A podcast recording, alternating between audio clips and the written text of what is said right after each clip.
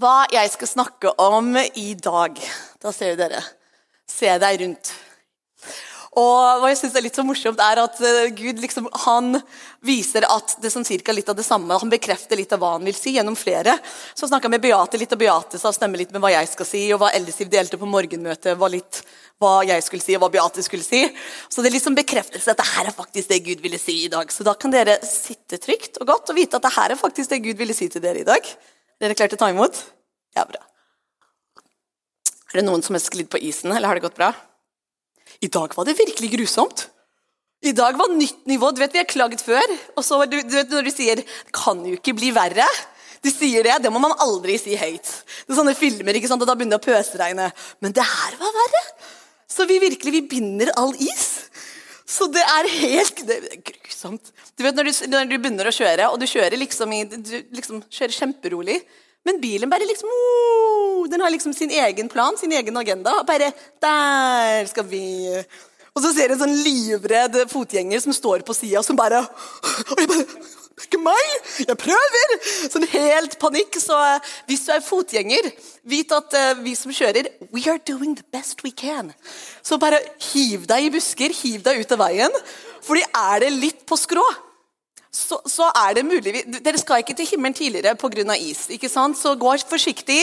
Hiv dere i busker hvis du ser at uh, noen, noen, sitter sånn bak rattet og gjør sånn. Det, vet du hva, Vi prøver. Det, er, det, bare går ikke. Det er Guds nåde uh, og min kjørelærer som jeg har i hodet, at ikke det har gått gærent. Jeg hadde en veldig sånn spicy, fantastisk kjørelærer. Hun var fra Nord-Norge.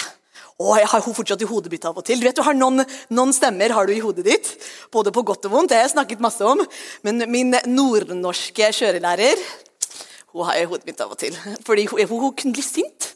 Rett og slett. Jeg fikk en så lang tale om hvordan jeg kom til å ødelegge hele bilen fordi jeg kløtsja på feil tidspunkt, og jeg glemte den kløtsjen når jeg først skulle lære meg kløtsj.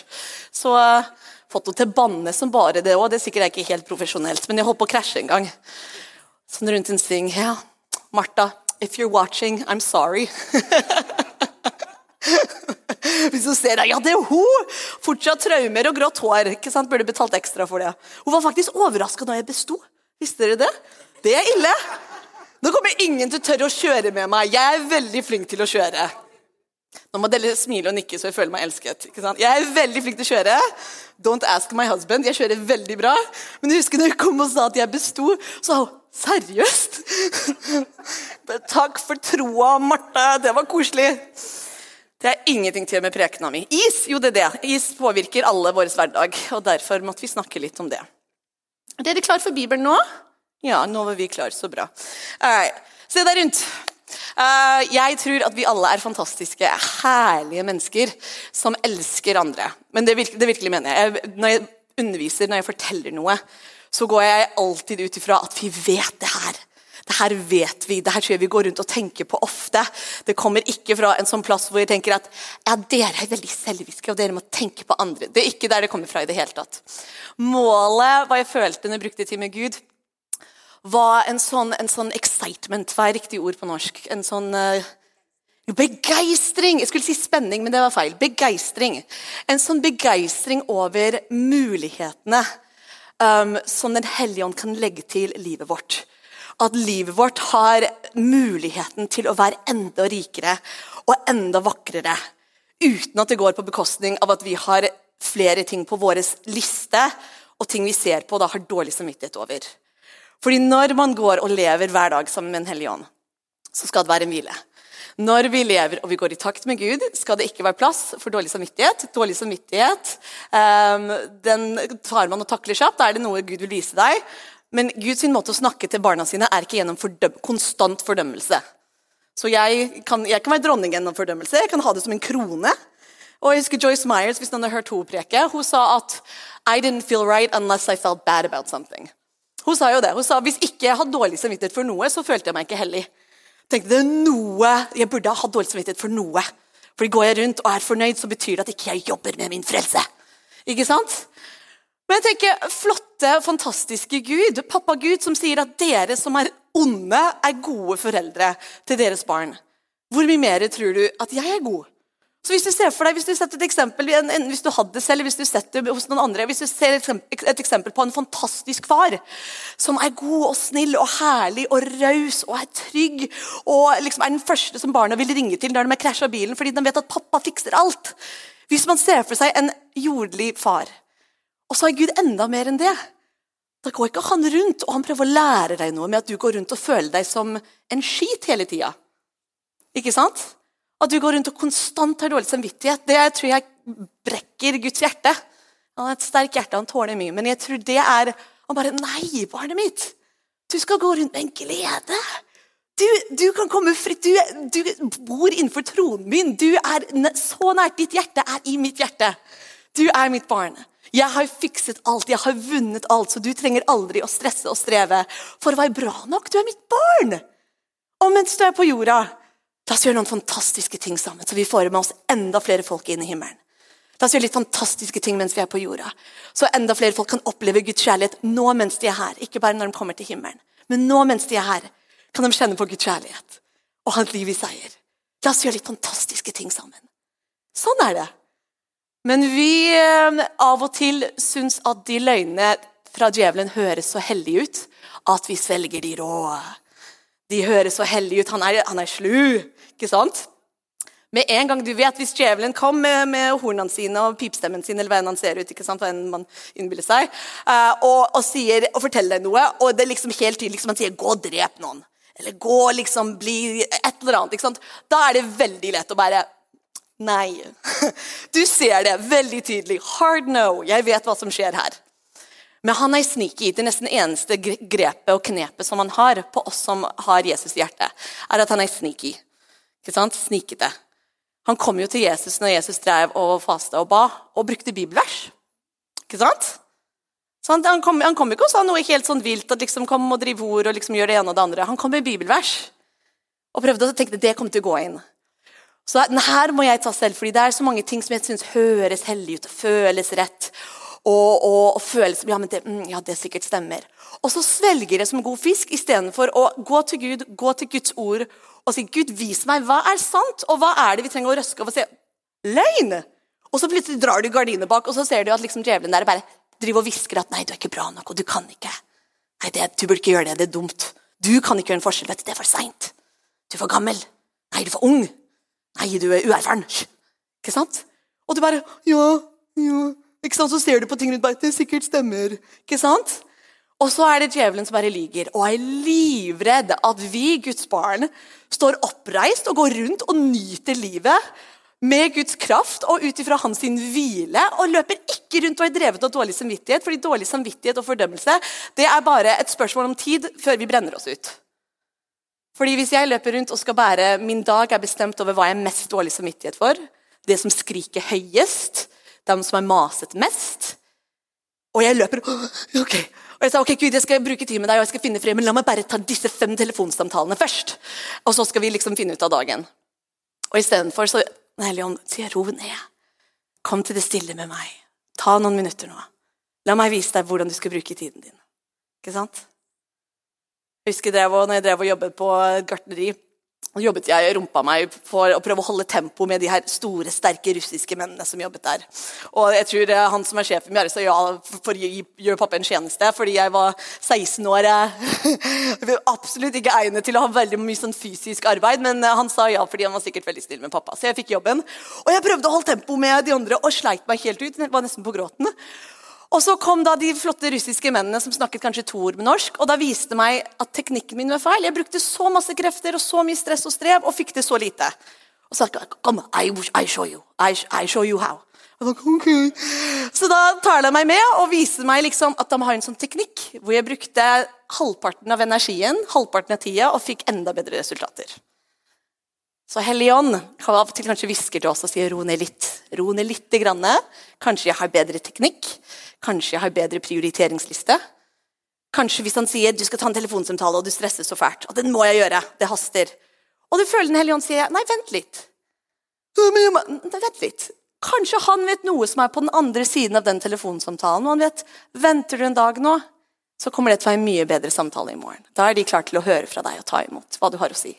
Ikke sant? Og Det betyr ikke at vi skal være rar og overfeeling og redd for å gjøre feil, fordi Gud er en god Gud. Han er ikke en sånn skip viskelekegud som bare hvisker det én gang, og så Nei, nå sier jeg det ikke igjen. Du hørte det ikke. Han er ikke sånn, fordi Vi kristne kan jo gå litt fra den ene grøfta til den andre. eller det står Vi imot i Jesu. Vi holder oss midt på, stødig. Men vi kan, tenke, vi kan bli så redd for å gå glipp av Guds stemme. at bare, Hørte jeg feil? Som å ha liksom for lav lyd på GPS-en. og du bare, Høyre? Venstre? Høyre? Hva, hva sa du? Ikke sant? Gud er veldig snill og god. Han er en høy, tydelig GPS. Kjører du feil, så bare kommer han til å fortelle deg neste U-sving. Det går veldig bra. Så vi må ikke gå for ekstremt. Men jeg vil at vi skal ha en glede og begeistring over hvor gøy det kan være å ha med Den hellige ånd i hverdagen. Og det blir nesten som en sånn skattejakt. Av Hellige ånd, hvordan vil du bruke meg? Ikke 'å, jeg er ubrukelig'. Ikke, ikke noe, Sitter igjen med dårlig samvittighet etter det her, så ta det til Gud etterpå. Bruk tid med Gud, for Da kan han skrelle bort hva det faktisk handler om. Det her skal være en begeistring, at det skal være gøy. At det skal være 'Å, det her kan være litt morsomt'. Det her er, Helligånd, det her gjør du gjennom meg. Det er ikke jeg som burde elske folk mer. Jeg burde være snillere. Ikke sant? Det er ikke det. Vi har en hellig med oss. Fantastisk. Så når jeg sier 'se deg rundt', så kommer jeg til å ta noen bibelvers på hvordan vi får lov til å elske andre. Uh, og så tar Jeg med, jeg har noen eksempler fra Bibelen og jeg har noen eksempler fra liksom, kjendisverdenen. Og litt sånn rare småhistorier her og der, blanda sammen. For å prøve å bare bryte ned den kanskje begrensa lille boksen vi har. at Hvis vi skal elske andre, hvis jeg skal være god mot andre, hvis jeg skal ha en betydning i den andre sitt liv, så må det se sånn ut. Fordi det kan vi ofte ha. Ikke sant? Vi kan begrense Gud og si at ok, hvis jeg skal elske neste generasjon, så betyr det at jeg må være liksom en fadder, og jeg må bruke liksom fire timer i uka sammen med en fjortis som jeg syns er skikkelig irriterende. Man, man, ser for seg så veldig kanskje begrenset måte å gjøre ting på. Ikke sant? Så det er målet. er at det her kanskje åpner opp hodet litt til hver dag kan du gjøre enorme ting sammen med Den hellige ånd. Og det skal være en glede og en skattejakt, og det er noe som øker bredden og dybden av livet ditt på en sånn deilig måte. Ikke dårlig samvittighet, men en deilig måte. Det står i det i Jesaja 54,1 så er det at Gud forteller dem at de skal strekke teltene sine. De må gjøre litt mer plass. Ikke sant? Så det er også litt av målet i dag. at vet du hva? Det å strekke seg kanskje det kan svi litt i starten. Det kan, mm, kan knirke litt når du skal legge til noe mer i livet ditt. Og så etterpå så er det åh, det her var bra. Ikke sant? Jeg trodde ikke at jeg kunne elske noen flere etter første barnet mitt. Så tenkte jeg det er ikke plass til mer. Toeren kommer til å være uelska. Jeg er maksa ut. Jeg har ingen med plass i hjertet mitt. Nå elsker jeg maks. Og så kommer toeren, og så strekker hjertet seg. Jeg trodde at Å, jeg orka ikke når jeg var da var jeg kanskje 17-18 år. Noen spurte meg om å ta over en liten sånn livsgruppe for jenter. Jeg bare Å, jeg vil ikke En kveld i uka annenhver eller jeg tror annenhver uke. Bare, åh, men jeg følte en glede over det. Ikke dårlig samvittighet. ikke dårlig samvittighet. Jeg følte en glede og en fred over det.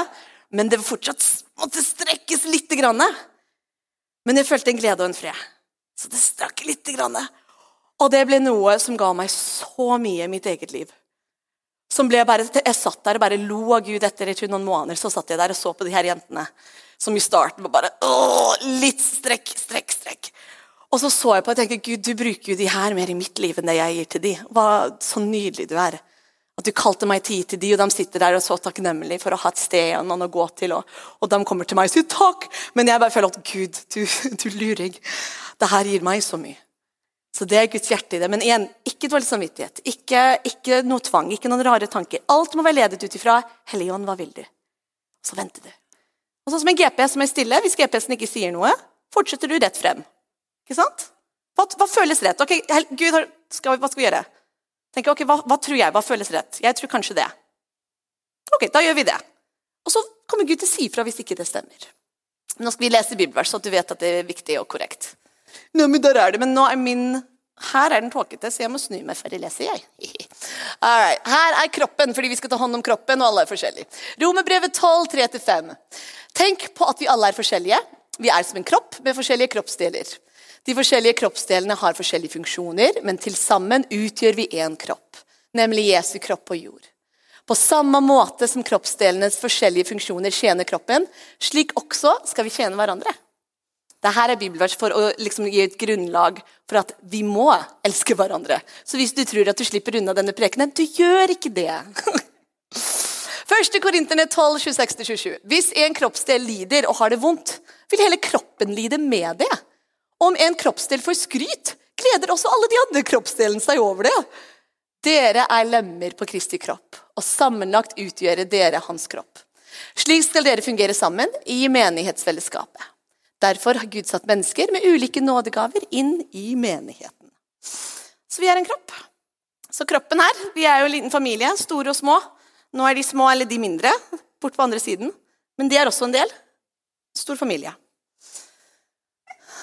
Elsk hverandre.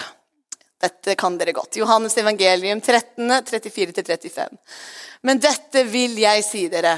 Elsk hverandre. Elsk hverandre på samme måte som jeg har elsket dere. Når dere viser en slik kjærlighet til hverandre, vil folk skjønne at dere er mine disipler. De vil se det på den kjærligheten dere viser til hverandre. Så er det på sida der litt sånn utydelig, men der er det 1. Johannes 4,7. Dear friends, let us continue to love one another, for love comes from God. Anyone who loves is a child of God and knows God. Og der er jo det ganske tydelig. Syns dere det er vanskelig å elske? Syns dere det er vanskelig å elske mennesker? Så er det ikke et problem. Du vet, eh, Pappa brukte å tulle med det. Han, sa, han hadde hørt noen si det at oh, I, I, love the human race. I love the human race. It's people I can't stand. Så noen som tuller med at liksom, nei, men folk, folk irriterer meg. Kunne gått til bodd i skogen, bort fra alle irriterende mennesker som gjør ting på annerledes måter enn det som er best. fordi det vet jeg. Det kan stemme. Men uh, vi er skapt for å bo sammen med hverandre og dele livet og være der med hverandre. Det er derfor Gud sikkert en av mange grunner til at den har skapt oss uperfekte. Men hvis du syns det er vanskelig å elske andre, så er ikke det et problem. Gud blir ikke stressa over det. Da er vanligvis løsningen at du bare trenger å gå til Gud og la Han elske deg mer. Det er vanligvis der det ligger. At du trenger å gå til Gud og bli enda mer fylt opp, hvor du tar imot hvor mye Gud elsker deg. Og til slutt kommer det til bunn og overflow og boble ut til andre. Så tenker du 'jeg liker ikke mennesker'. det går bra. Da trenger jeg å gå til Gud. La han neddynke deg i sin kjærlighet og hvor mye han liker deg og syns du er flott. Så, så kommer det. Plutselig tenker du nå, den kollegaen som du syntes var superirriterende noen uker siden, bare 'Nå, nå er litt fin, da.' Ser du plutselig noen av styrkene som du har. Nå skal jeg komme med litt sånn rare eksempler, eller ikke rare, men forskjellige eksempler. Um, av betydningen som én person har hatt på andre. Fordi det er det jeg vil gjøre. Jeg vil få oss til å se at noe smått her og der Vi tror at det er lite, det kan bety mye. Så at ikke vi begrenser Den hellige ånd. Den hellige ånd kommer og hvisker noe smått til oss. Og tenker vi, nei, det virker ikke så viktig. Det virker ikke så hellig. Jeg har ikke med Bibelen min. Nei, et smil betyr jo sikkert ikke mye. Uh, en hei betyr sikkert ikke så mye. Og så, og så Den hellige ånd forteller oss han vet. Helligånd vet hva som virkelig trengs. Så hvis han sier noe, og så er det våres hode som driver og analyserer do, do, do, Er det her verdt å gjøre? Nei, nei, nei det virker, virker unødvendig. Tenk han lille gutten som kom med matpakka si til Jesus når eh, de skulle mate mange tusenvis. Tror du kanskje han hadde kamp inni seg og tenkte det her er idiotisk? Eller kanskje han var barnslig og ikke tenkte i det hele tatt. Det er en grunn til at Gud sier vi skal være lik barn. Kanskje han ikke hadde kamp? Kanskje jeg tenkte 'Jesus trenger noe, jeg har noe å gi'. Eller kanskje han hadde kamp og tenkte 'Det her er jo kjempedumt. Det her kan jo ikke hjelpe. Det er jo tusenvis som trenger mat. Hva er det jeg holder på med?' De kommer til å le av meg. Men han gjorde ikke det. Han kom og ga det lille han hadde. Og Jesus ba for det og velsigna det, og det metta tusenvis. Fordi én gutt nekta å høre på løgnene som sa 'Hva du har, er ikke bra nok, ikke gi det'. 'Hva du har, er ikke bra nok, ikke kom med det'. Tenk hvis han ikke hadde hørt på det. Det kanskje ville vært en annen historie. Han kom med det han hadde. Selv om det var rent umulig at det her kunne gjøre noe forskjell. Det ville kanskje ikke engang ha gjort Jesus mett. Men han kom med det og var lydig og ga det han hadde. Og vi kan ikke tro at vi er smartere enn Gud. Vi gjør det litt sånn ubevisst. Vi, virker, vi tror vi er så ydmyke hele tiden. Det virker ydmykt å si 'nei, nei, jeg har ikke noe i'. Men hva vi sier, vi sier imot Gud, og han sier 'gjør det', si det, dine ord betyr noe. Ditt liv betyr noe. Og vi sier nei. Vi tror vi er ydmyke, men hva vi sier, er 'jeg vet bedre enn deg, Gud'. Du sier jeg er viktig, men jeg sier nei. Ikke sant? Da, tenker da kan vi ta litt sånn øyeblikk i lovsang og i vår uke og huske the sovereignty of God, hvor stor Gud er. Sier han at noe er sånt, så stemmer det. Sånn som når seksåringen min krangler med meg om liksom sånn fakta om verden. Det var en mor som hadde tulla med ham. Og han spurte, han jeg synes jeg er kjempefascinert over hvor gamle folk er. Så hvis sønnen min løper rundt og spør deg hvor gammel du er, jeg beklager på forhånd. Han syns dette er kjempefascinerende. Sånn, skal, vi, skal, vi, si at det ikke er helt Nei, jeg lar han kjøre på med nysgjerrighet. Så det er bare å lyge om alderen din hvis du vil. Neida. Men han hadde spurt mamma, og hun sa jeg, jeg er 1000 år, jeg, hadde hun sagt. Og han kommer hjem og sier mamma, hun er 1000 år. Jeg sier, men skal, vet du hva, Det faktisk er ikke fysisk mulig. Jo, jo det er det. Jeg bare orker ikke det her klokka seks på morgenen. Ikke sant? Men det er på samme nivå. Seksåringen også sier nei, Gud, jeg kan ikke gjøre en forskjell. La meg fortelle hvorfor. ikke sant? Det er samme som seksåringen. som er, Jo, hun sa det. Lovte på hjertet at hun var 1000 år. Jeg bare, ikke, Først skal vi snakke med mammaen om ikke lyge til barn. Nei da. Hun bare tulla, hun bare tulla. Men det er samme. Sånn cirka samme. Så vet du hva, la Den hellige ånd bare ta imot de her litt sånn rare eksemplene, som er veldig enkelt, og jeg har sikkert skrevet masse feil norsk, fordi nå har jeg skrevet selv uten noen spellsjekk. Men det er bare eksempler på små ting kan bety noe. ok? Så litt fra Bibelen og litt fra ting jeg har hørt. Nydelig. All right. Det er en kjent kunstner, det her uh, hadde jeg hørt, en kjent og suksessfull kunstner, som da hun ble spurt eh, hva var inspirasjonen din når du var yngre, og hva var det for noe, og så Grunnen til at jeg turte å bli kunstner og satse på det, var at hun huska at hun hadde en barnevakt. Hun hadde en barnevakt som hun hadde ikke så lenge, det var kanskje en måned eller to, hvor hun hadde den samme barnevakten. Og brukte å tegne. Hun sa at hun var kanskje syv eller åtte år, ikke så stor. Og brukte å tegne. Og når hun tegnet og kom og viste det til barnevakten, så gjorde barnevakten en sånn stor greie ut av det. Å, så fint! Og så brukte hun gjøre en sånn greie hvor hun ville kommentere på det kunstverket hun hadde gjort, litt sånn som um, kommentatorer gjør på sport. Å, se på rødfargen! Rødfargen hun brukt opp her i venstre gjør det virkelig for alt sammen til feng. Og gjorde en sånn stor greie ut av det. Så på slutten av kvelden, når lille jenta denne som ble kunstner, la seg, så ville hun spørre eller liksom, likte du det virkelig. Syns du virkelig det var bra? Så sa barnevakten ja, jeg syns det var bra. Jeg syntes det var fantastisk. Og det var nok. At sikkert det mennesket og den kunstneren som Gud har sikkert skapt til å være kunstner, og lagt det frøet og den drømmen inn i hjertet, det var nok at det ble vanna. At det var noe som landa hvor jeg tenkte kunsten min er viktig, hva jeg har, min kreativitet er viktig. Når noen kunne vise sånn begeistring. Det var en barnevakt som hun hadde i løpet av to måneder i livet sitt. Og når hun blir spurt som voksen, og hun selger kunstverk for mange millioner, spør hva, hvorfor ble du det du ble, jeg hadde en barnevakt som viste stor begeistring over det jeg gjorde. Så smått. Jeg lurer på om, eh, om barnevakten vet det. Om hun ville, huske en gang den lille jenta. Kanskje hun bare tenkte at det var en litt sånn tullete greie. Kanskje hun syntes det var litt slitsomt å gjøre hver eneste gang hun var barnevakt. Kanskje hun var litt sliten en gang og bare Å, jeg vil egentlig ikke. Men da ser du de store øynene som bare venter på å få oppmuntring. Ikke sant? Jeg husker en, eh, en personlig eksempel. Når jeg gikk på videregående, så var det en uh, som var egentlig, jeg tror han var to trinn over meg, kanskje. Um, og han var venner med en venn, eller han var i en sånn gruppe. Og for en eller annen grunn så følte jeg at når jeg så han, så sa jeg hei, og så sa jeg navnet hans. Vi kan kalle han Kåre. Så jeg sa hei, Kåre. God morgen, Kåre. Han var to trinn over meg. Vi hadde ingen timer sammen. ingenting. Men hver gang jeg så han, så bare følte jeg hei, Kåre, og så spilte jeg. Og jeg tenkte ikke noe over det. Og fem år senere, kanskje seks år senere, uh, han er i, på universitetet i Amerika sa egentlig aldri noe mer til han. Så får jeg en melding på eh, Facebook.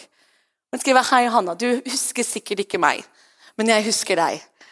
Det året vi var på videregående sammen, så var det noe av tøffeste tiden i livet mitt, men jeg holdt det skjult. Det at du husket navnet mitt og sa hei til meg hver dag, reddet meg i den tiden. Og jeg sitter og tenker det her er jo tull. Det her er jo fra noe sånn amerikansk klisjéfilm. Men der sitter han, og jeg vet at han er veldig, så, veldig sånn jordnær type. Sier ikke noe han ikke mener. Han sa det var virkelig noe som virkelig hjalp meg og reddet meg gjennom den perioden. Hei, Kåre. Og et smil. Det var alt. Ikke sjelesorg, ikke bibelvers eh, klistra inn i skapet hans. Hei, Kåre. Og var virkelig glad for å se han og smilte. Det var alt. Smått. Her er et litt sånn rart, morsomt eksempel. Du kan si hva vi vil om Will Smith. Han er jo en skuespiller. Spilt både det ene og det andre og kjent for både sikkert det ene og det andre. Jeg vet ikke hva han tror på nå. Men uh, hva jeg vet, er at han har skrevet i boka si så skrev han noe som jeg syns var bare så nydelig. Fordi han sa at når han vokste opp, så var det jo veldig sånn turbulent og vanskelig hjem. Han sa at han huska bestemora hans. Bestemora hans visste han elsket Gud. Og fordi bestemor elsket Gud, og bestemor elsket og likte han, så følte han at da tror jeg Gud elsker og liker meg. Det sådde inn. Så jeg, ok, bestemor der, Jeg ser hennes liv, jeg beundrer henne, jeg ser hvordan hun er. Hun elsker Gud. Og hun der, hun liker meg. Hun elsker meg. Da tror jeg kanskje Gud liker meg òg. Tenk hva det betyr for en litt sånn ung gutt som kanskje hadde både armer og bein og det ene og det andre. Han virker som en veldig sånn fargerik eh, personlighetstype. Fordi bestemor elsker Gud, og hun liker meg, så sådde inn verdi. Så sådde inn Guds kjærlighet i hjertet hans. Det syns jeg var et fint eksempel. Oi, tida går fort! Paulus og Barnebass. Nå tar vi litt sånn de som uh, noen bibelvers her og der. Hva Barnebass hadde å si Paulus er jo the big star av veldig mye av Nytestamentet. Hipp, hipp, hurra. Men i starten så måtte han jo ha litt hjelp. Barnebass er jo flere steder i resten av Bibelen nå. Men akkurat i starten så skal vi bare zoome inn på den hjelpen Paulus måtte ha i starten. Saulus dro nå tilbake dro nå tilbake i Jerusalem. Det kan ikke være rett norsk. Der forsøkte han å komme i kontakt med de andre kristne. Men alle var redde for ham. Han drev jo og drepte kristne, så det er forståelig. Alle var jo redde for ham. De trodde ikke at han virkelig var blitt kristen. Men Barnabas tok seg av ham og tok han med seg til apostlene. Der forklarte Barnabas hvordan Saulus hadde sett Herren på veien, og at Gud hadde talt ham. Han fortalte også hvordan Saulus hadde forsynt om Jesus med stor frimodighet i Damaskus. I en, en liten del, og tenker Barnabas kanskje tenker åh, ok, det her er kanskje bare noe smått. Ja, stakkars ingen tror på han, og jeg faktisk ser nå at det her stemmer. Og tok med for å få han i gang igjen. Men uten en Barnabas Kanskje det ville ikke vært det samme med Paulus. Gud hadde sikkert noen andre kanskje klar in the background, men jeg tror at Barnabas var viktig.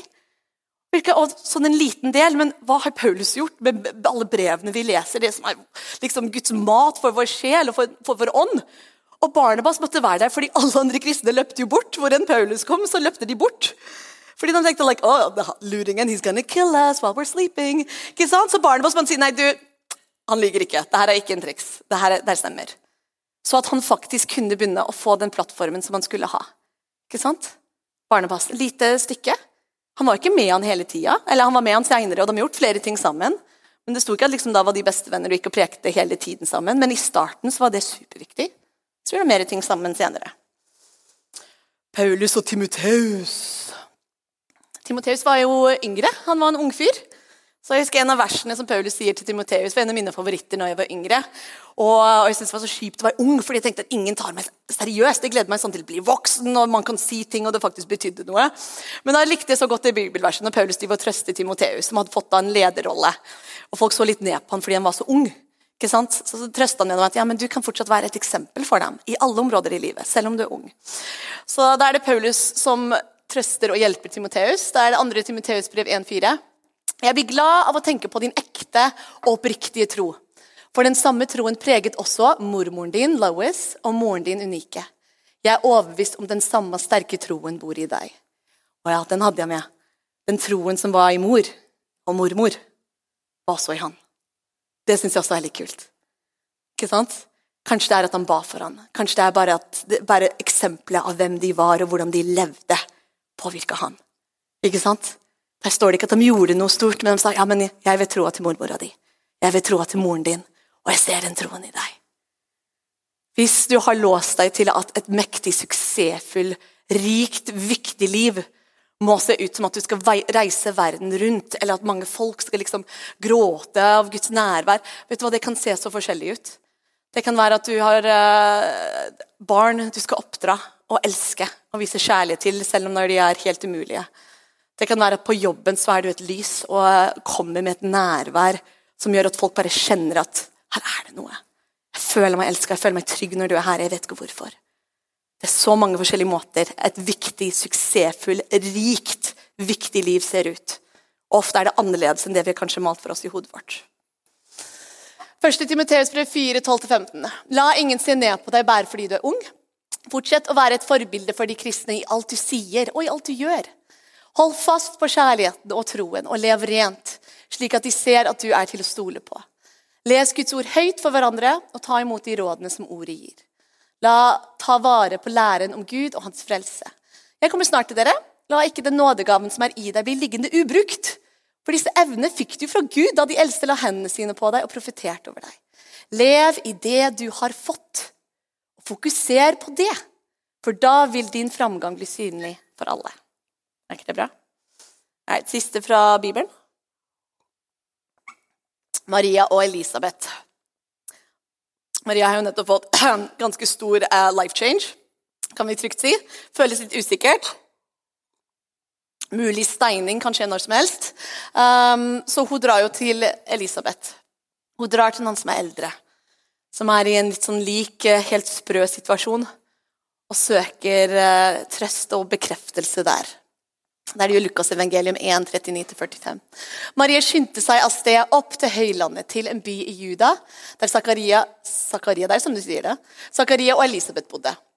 Da Maria kom, hilste hun på Elisabeth, og i samme øyeblikk som Maria snakket til Elisabeth, sparket barnet i Elisabeths mage. Og hun ble fylt med Den hellige ånd og ropte med høy stemme, Du er velsignet blant kvinner, og velsignet er barnet du bærer på. Hvorfor har jeg fått den æren at min Herres mor skulle komme til meg? For med det samme du hilste meg, sparket barnet av glede i min mage. Du er velsignet fordi du trodde at det Herren sa til deg, kom til å skje. Tenk Maria som står alt, midt i alt det her og har sikkert så mye tanker og så mye ting som er tøft. Og så drar hun til Elisabeth, og da får hun den bekreftelsen. Ikke sant? Da får hun den 'Å, det her er fra Gud'. Da er jeg ikke helt sprø. Det her stemmer. Jeg bærer på Guds sønn. Det her stemmer. Det her er rett. Får hun den bekreftelsen. Og det når hun dro og søkte ly hos noen som var eldre, hos noen som var kanskje noen steg foran. Og jeg tenker, Mens de var der, så vedder på at Elisabeth fikk masse fra Maria òg, når de var sammen. Hun var yngre. Men vedder på at de delte sammen, at de fikk masse fra hverandre. Ikke sant? Vi er familie. Vi er Guds kropp, vi er Guds familie. Vi er skapt for å se oss rundt og se hvem kan jeg røre, hvem kan jeg hjelpe, hvem kan jeg smile til, hvem kan jeg gi noe til.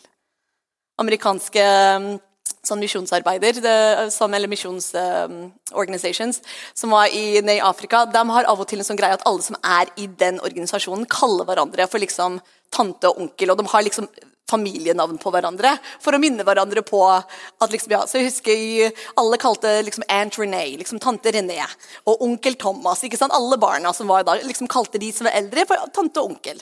For å gi inn det litt sånn bilde at vi alle er hverandres. Vi alle skal støtte hverandre, vi alle trenger hverandre på forskjellige måter for å få inn den familiegreia. Vi skal ikke begynne med 'det her, det går bra', men de gjør det. Uh, eksempel fra verden. ok, Alle som har Samsung, sier boo. Nei da. Steve Jobs han har jo laget uh, Apple. Uh, og Hva enn du tenker om mannen eller produktene eller teknologi, så kan vi i innrømme at han har jo kommet med enorme store steg innenfor det med teknologi. Og er et veldig smart sinn man har, eh, jeg tror absolutt det var kalt til å komme med gode, smarte, fantastiske ideer. Så kontroversielle ting bare legger vi bort nå. Men vi tenker Han hadde veldig flott hjerne og gjort masse flotte ting for teknologi.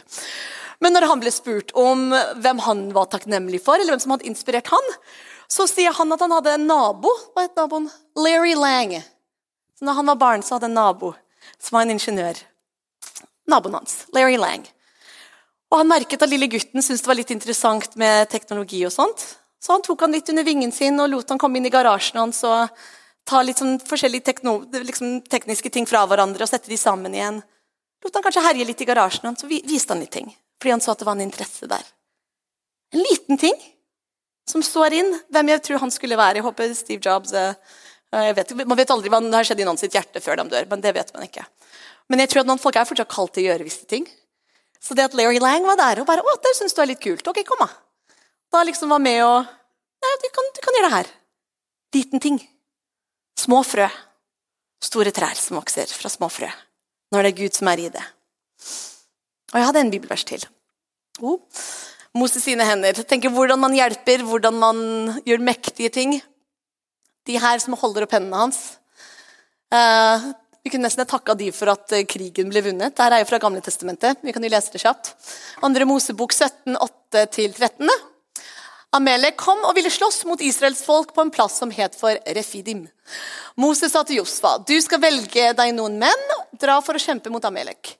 Så skal jeg i morgen stille meg på toppen av høyden med Guds stav i hånden. Josfa gjorde som Moses sa, og han kjempet mot Amelek. Moses, Aron og Hur gikk opp på toppen av høyden. Så lenge Moses løftet opp hånden med staven, hadde Israel overtaket.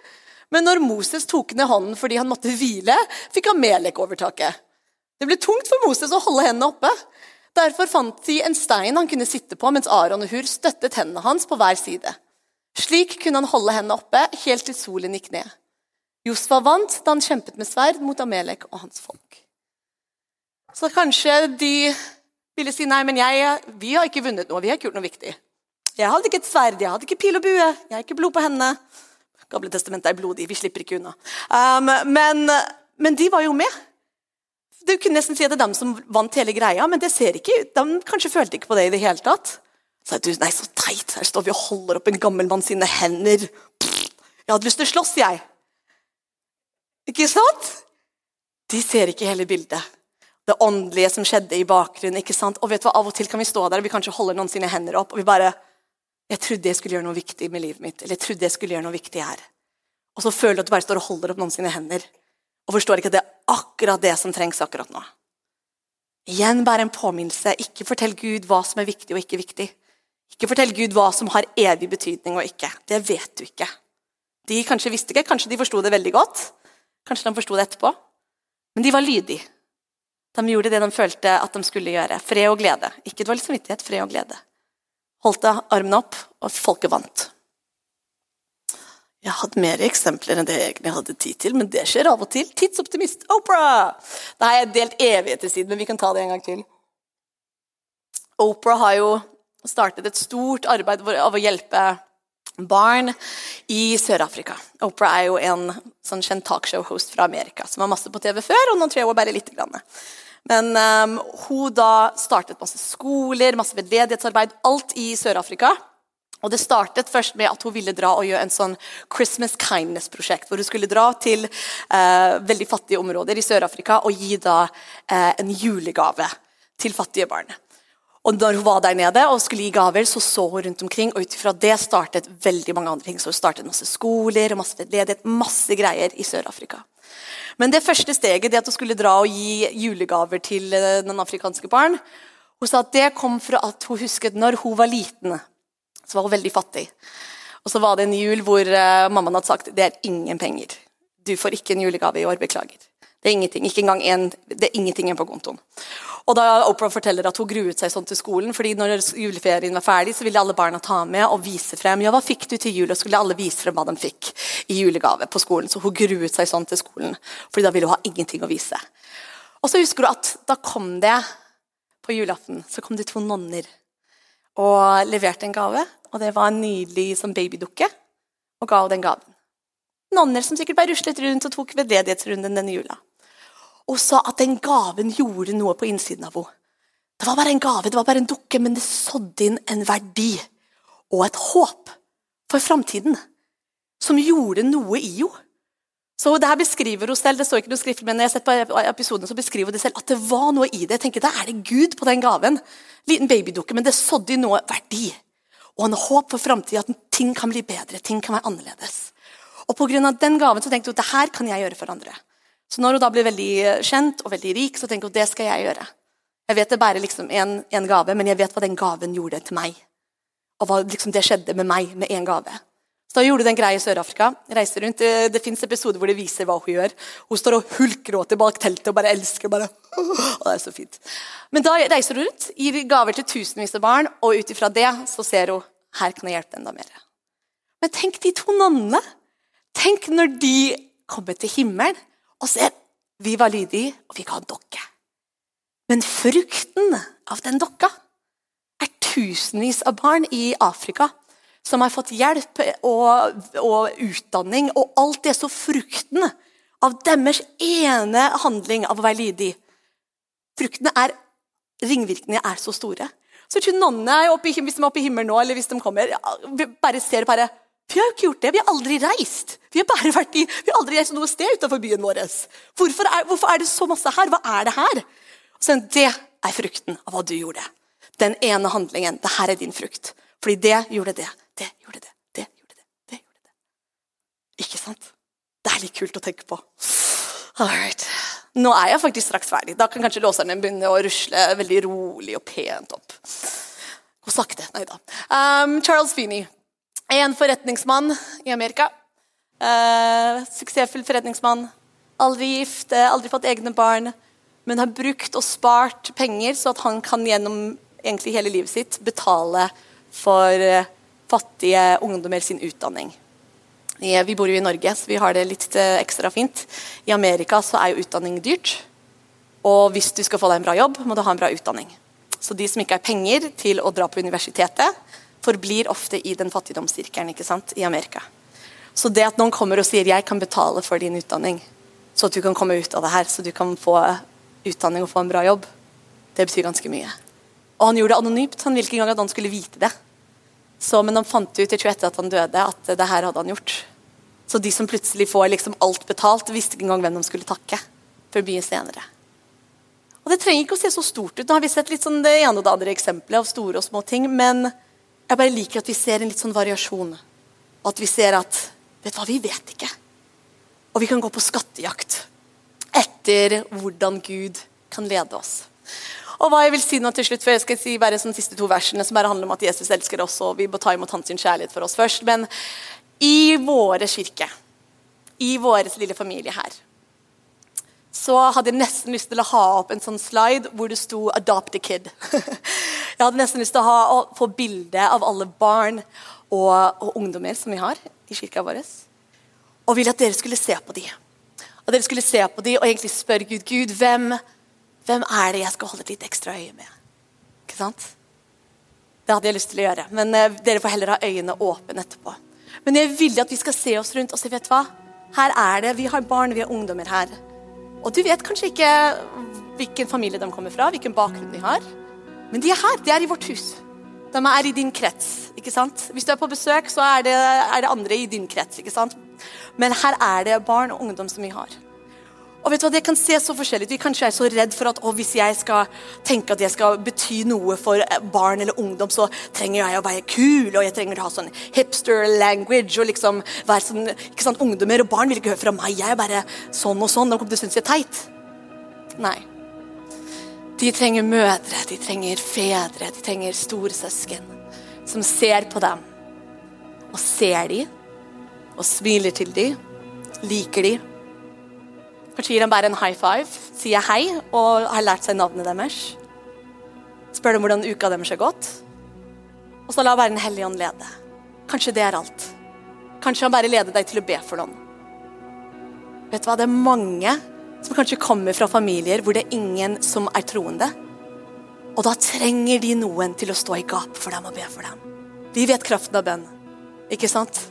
Man hører jo historier, det ene og det andre. Liksom, noen var helt ute på kjøret, men det var en bestemor som ba. En bestemor som sto i gapet og ba for dem, så at de fikk det livet de skulle ha. Kanskje det er bare å be for noen. Ikke sant? Men tenk det at man er åpen for Helligånden. Hvem? Hvem skal jeg ha øye med? Hvem skal du legge til innenfor teltet mitt? Hvem skal du legge til innenfor hjertet mitt, som skal være med? Fordi det tror jeg Gud kan legge til litt og litt. Så når de kommer inn her etter hvert, når de er i kafeen, vær litt spione. Ha øynene litt åpne, titt litt rundt og se. Og hvis Gud gjør sånn Den. Du, han der. Og der. Vet du hva, da bare se på dem. Kanskje prøve å finne ut hva navnet deres er. Fordi da har Gud lagt dem på hjertet ditt for en grunn. Og igjen, Gud kommer til å vise deg akkurat hva det betyr. Kanskje de aldri engang vet hvem du er, men du ber for dem. Og når de kommer til himmelen og de ser livet som de har hatt, hvor de har blitt akkurat de menneskene Gud har skapt dem til å være, og de har levd et liv nær Jesus, full av glede og så ser de ja, men Gud, hvorfor? Hvordan ble det sånn? Jeg som har den bakgrunnen, hvordan ble livet mitt sånn? Og så peker Jesus av. Han ba for deg. Hun ba for deg. Åh, jeg brenner for det her, så jeg blir litt rørt. Men vet du hva, vi er satt sammen. Og det er viktig. Det er vårt ansvar. Og igjen, Da skal ikke vi bli låst til å nei, da må det se sånn ut, og da må jeg gjøre det her, og jeg liker egentlig ikke barn. Vet du, og Det går helt bra. Da er det ikke du som skal henge med dem og dra ut på kino med dem. eller Da, da kommer Den hellige ånd til å fortelle deg hvordan du skal gjøre det her. Men de yngre trenger dere. De trenger dere veldig mye. Jeg er læreren til en del, så derfor vet jeg mere enn kanskje dere kan noen gang få vite. De trenger dere. Så ikke tenk at dere trenger å være på en viss måte. De bare trenger at noen ser på dem. Det er verdi. Hver gang på søndag vet de at de kommer et sted. Kanskje hjemme er alle så opptatt, og alle har skjerm hele tiden, at de blir ikke sett. Så når de kommer på søndag, og det er en voksen som ser dem inn i øynene og sier 'hei', så er det første gangen de har følt seg sett hele uka. Det er det Gud i. Gud som ser alt, Gud som elsker, Gud som liker oss. Det er det Gud i. Og det kan gjøre all verdens forskjell av å så inn verdi. Det kan være Gud i den heien du sier. Men la Den hellige ånd lede. Så igjen, vi skal være spioner etterpå, som sagt. De yngre trenger de eldre. De eldre trenger de yngre. De trenger hverandre på forskjellige måter, men alle har noe å gi. Og det kan se helt forskjellig ut. Det skal se helt forskjellig ut for hver og en av dere. Ikke sant? Det skal det. Du har noe å gi som de rundt trenger, på en helt spesiell måte. Og det er Den hellige ånd som skal vise deg hvordan. Da er jeg straks ferdig. Johannes 15, I love each of you with the same love that the Father loves me. You must continually let my love nourish your hearts. Alltid tilbake til la Gud sin kjærlighet gi liv til ditt hjerte, gi styrke til ditt hjerte. La Guds kjærlighet roe ned de fordømmende tankene som du drar opp mot deg selv hele tiden. La Guds kjærlighet bare være alt. Hele fundamentet på alt vi gjør. Jeg elsker det blikket det, fra den gamle Jesus, men det blikket hvor jeg bare føler at han bare ser deg, og han liker deg. Jeg hørte en lovsangsleder sa det. Det var Brandon Lake. Han hadde fått råd når han skulle skrive lovsanger. Han sa ta et ark og spør Gud hva tenker du om meg? Og så sa han at Først kom han med alle sånne gode kristne svar. Ja, Gud, du tenker at jeg er more than a conqueror. Jeg er din sønn, og jeg er uh, mektig og sterk. Og Han skrev ned alle de liksom tingene som han har hørt fra, liksom, fra Bibelen og fra prekener. Og så, og så følte han Gud sa nei, nei, sånn, hva tror du jeg virkelig tenker om deg? Og så følte han det var så enkelt og så nesten så barnslig at da følte han Gud sa jeg liker deg. Jeg syns du er morsom. Jeg syns du har gode ideer. Jeg liker latteren din. En helt sånn jordnær, ekte ting, så han følte seg sett for hvem han var akkurat nå. Ikke hvem han skal bli, hvem han er akkurat nå. Gud er ikke rystet over at vi er svakheter. Han som ga oss dem. han elsker oss. Siste, siste. Mother Teresa. Vi elsker henne. When you know how much God is in love with you, then you can only live your life radiating that love. Er ikke det fint? La Gud elske deg først. Lev alt ut ifra kjærligheten til Gud og hvilen i din hellige ånd. Og ut ifra det kan du gjøre ting. Ikke sant? Vet du hva, Vi bare reiser oss litt. Jeg tror ikke vi synger noe, men vi bare spiller litt i bakgrunnen. Så bare står vi litt innenfor Gud. Bare, bare litt instrumentalt nå. Så har vi øynene lukket, og så kan du bare spørre Gud. Gud, hva, hva syns du om meg? Før vi kan gi kjærlighet videre, så må du la Gud fylle opp ditt hjerte først. Skal vi bare stå helt sånn rolig bare spørre Gud, hva syns du om meg? Som du dytter bort alt sånne religiøse svar som du tror du skal tenke, og bare la han snakke til hjertet ditt. ok? Da har vi bare ett minutt med det.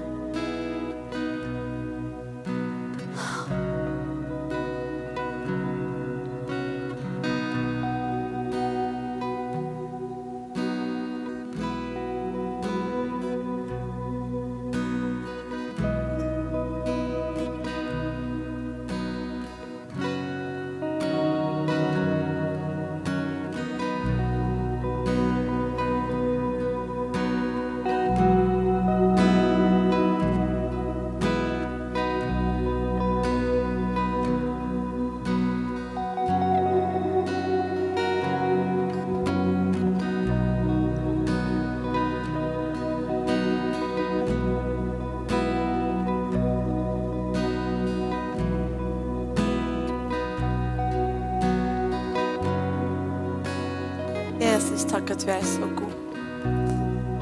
Du er Guden som er nær, og du er ekte. Du trenger ikke å gå gjennom noen religiøs plikt for å komme til deg. Du vil bare ha oss, akkurat som vi er. Vi elsker deg, far. Eller den uka som kommer. La oss leve i din kjærlighet. La din kjærlighet roe ned tanker av fordømmelse. Og stole på det du sier. Når du sier gode ting om oss, hjelp oss å stole på deg. Du snakker sant. Hjelp oss å åpne opp øynene og se oss rundt. Se oss rundt på alt det som er mulig med din ledelse, Hellige Ånd. Hvem vi kan vise din kjærlighet til. Hvordan vi kan strekke oss ut. Forandre verden rundt oss, far. I takt med deg. Jesu navn. Amen, amen. Tusen takk for at du tuna inn og at du var sammen med oss på dette programmet. Vi håper det var til hjelp og til oppmuntring i din hverdag. Dersom du å ta kontakt med oss, kan du gjøre det via nettsida vår, østfoldkirken.no. Og vi setter veldig pris på å få tilbakemeldinger dersom det programmet her har vært oppmuntring for det, eller til hjelp for det. Så setter vi stor pris på å høre det. Ha en velsigna uke.